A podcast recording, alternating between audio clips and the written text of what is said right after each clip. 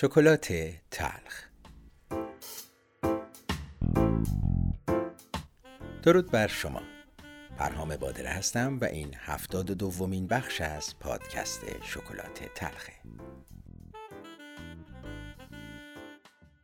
در بخش گذشته و در ادامه بررسی مشترکات میان ادیان ابراهیمی به نقش تفکر و تأثیرات اون در شکلگیری اونها پرداختیم و قرار شد در این بخش کمی به دلایل تغییر دیدگاه و نوع موضعگیری این ادیان در مقابل پدیده تفکر فکر و صحبت کنیم. مثل همیشه از اینکه من رو تا پایان این بخش همراهی می کنید بسیار سپاس گذارم با در نظر گرفتن تمام اونچه تا به اینجای کار پیرامون واژه دین گفتیم من دلایل مختلف و متفاوتی رو برای این تغییر موزگیری پیدا کردم و جالب اینجاست که همین دلایل هم بین هر سه دین تا حدود زیادی مشترک. اولین دلیل به نظر من همونطور که قبلا هم گفتم تأثیر دین بر سیاست و تلاش در حفظ و گسترش قدرت بر همین مبناست. و نکته ای که در این مورد توجه من رو به خودش جلب کرد و به این نتیجه رسوند تناقض بین ماهیت وجودی دین و سیاست بود.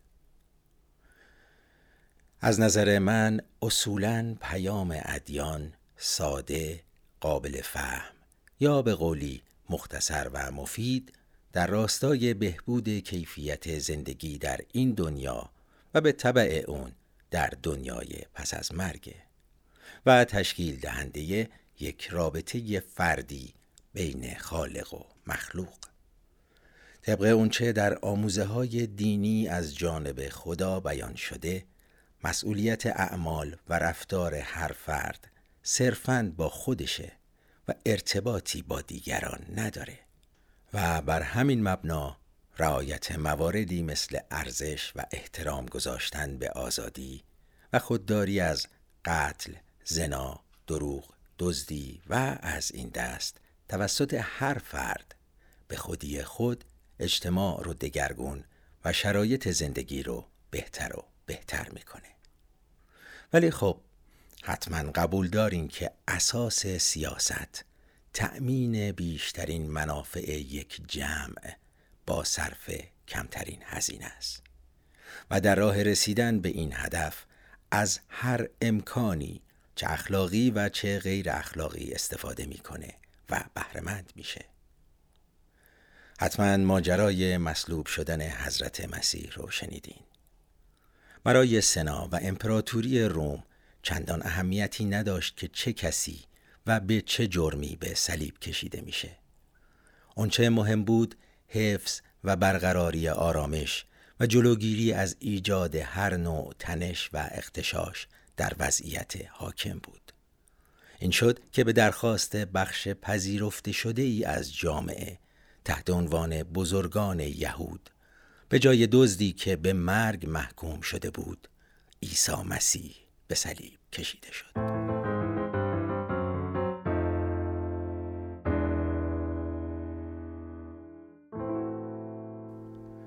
به نظر من این ذات روش و منش سیاسته. به هر حال گسترش قلم رو و حفظ قدرت خیلی وقتها در گروه جنگ و خونریزی بوده. و خب حتما قبول دارین که گرفتن آزادی یا به نوعی به بردگی کشیدن قتل، زنا و دزدی و بسیاری موارد غیر اخلاقی دیگه از ابتدای خلقت بشر تا به امروز در هر جنگی به وضوح شنیده و دیده شده.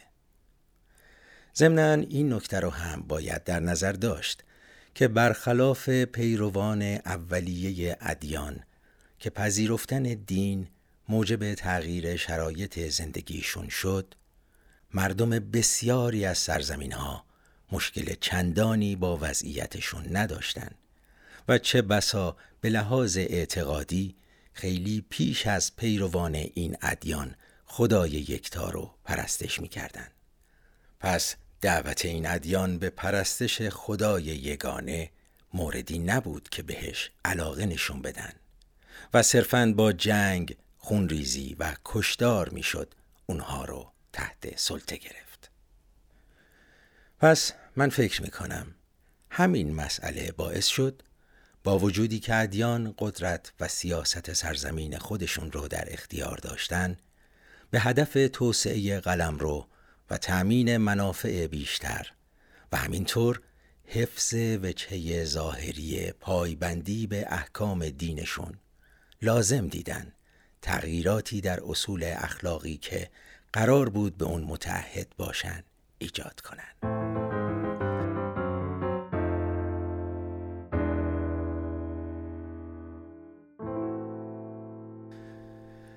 حالا شاید پیش خودتون بگین اینها چه ربطی به تفکر داره؟ ولی عجله نکنید به اونم می‌رسیم. بذارین قبلش به نکته اشاره کنم که اون هم توجه من رو به خودش جلب کرد و سوال مهمی رو در ذهنم ایجاد کرد. تا جایی که من می‌دونم پدیده پرستش ارتباطی به ادیان ابراهیمی نداره و خیلی پیش از اونها وجود داشته. کاری به دلایل و ریشه های اون ندارم. اما تا اونجا که به خاطر میارم مهمترین دلیل کسانی که در مقابل پیامبران قرار داشتند و به پرستش خدای یکتا تن نمی‌دادن این بود که ما معبودی رو میپرستیم که پدرانمون میپرستیدن. یعنی ظاهرا پرستش موروسی خیلی پیش از این سدین مرسوم بوده و پیامبران همواره استدلال می‌کردن که چون پدرانتون چنین می‌کردن دلیلی نداره که شما هم همون اشتباه رو تکرار کنید. به عقل خودتون رجوع کنید و بر اون مبنا تصمیم بگیرید. حالا سوال اینجاست که با چنین استدلالی چطور خود این ادیان به صورت موروسی در اومدن و از پدر به فرزند منتقل شدن؟ راستش من تا به حال جایی ندیدم نخوندم و نشنیدم که هیچ کدوم از این سه پیامبر از جانب خدا دین خودشون رو موروسی اعلام کرده باشند. موردی که در حال حاضر یکی دیگه از مشترکات میان این سه دین به حساب میاد و البته طبعات زیادی با خودش به همراه داشته و داره. اگر جایی هست که شما می‌دونین خوشحال میشم به منم بگین. اما صرف نظر از جواب این سوال من فکر می کنم که این روش گسترش در ادیان بستر لازم رو برای ایجاد اون تغییرات در ساختار وجودی دین فراهم کرد. لطفاً به این نکته هم دقت کنید که این تغییرات در طی سالها و به مرور زمان ایجاد شده. مسلما نسلهای بعدی در که چندانی از زمان پیدایش دین خودشون نداشتند. چشم باز کردن پیرو این دین بودن و به حرفهای پدران و اصطلاحاً بزرگان دینشون استناد می کردن. بنابراین هر نوع تغییری که در گفتار و کردار دین اعمال می شده رو با چشم بسته می پذیرفتن. و باز هم به نظر من اعمال چنین تغییراتی و توجیه اونها بر مبنای دین باعث شد که ادیان نه تنها به هدفشون که رهایی انسانها از ظلم و ستم و نهایتا رسیدن به زندگی بهتر بود نرسن بلکه رفته رفته از اون دور و دورتر بشن. با گذر زمان و طی تلاش برای گسترش و استحکام قلمرو کم کم ظلم، ستم، تبعیض و منفعت طلبی در سایه دین در میان پیروان خود این ادیان هم گسترش پیدا کرد و بخشهایی از اونها رو تحت فشار گذاشت. و اینجا جایی بود که دوباره پدیده تفکر خودنمایی کرد.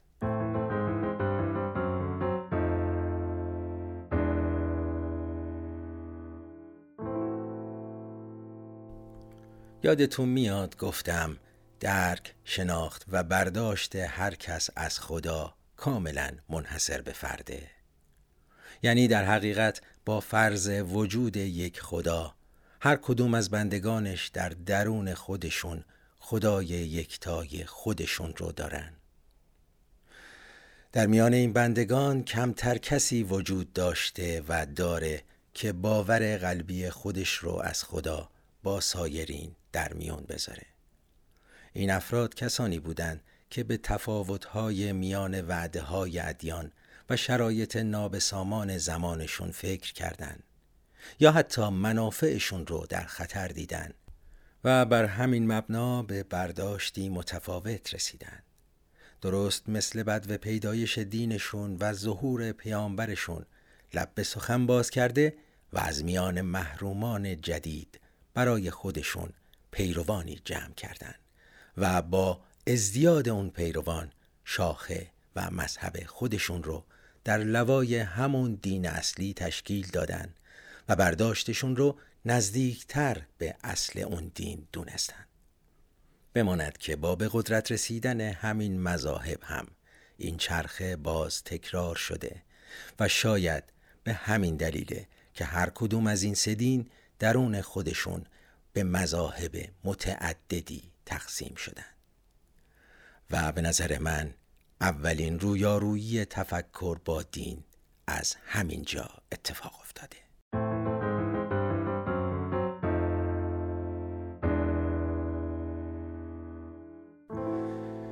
شاید اینطور به نظر برسه که اظهار نظر در این مورد اون هم با این سطح از اطلاعات اصولا جایز نیست. و چون این مسائلی مربوط به دانشمندان دینی میشه. با همه احترامی که برای این نظر قائلم می‌خوام بگم که اتفاقا همین واژه یعنی دانشمند دینی هم یکی دیگه از مشترکات ادیانه که موضوع بخش بعدی شکلات تلخه. مثل همیشه از اینکه من رو تا پایان این بخش همراهی کردین بسیار سپاس گذارم. تا پنج شنبه همین موقع همینجا. بدرود.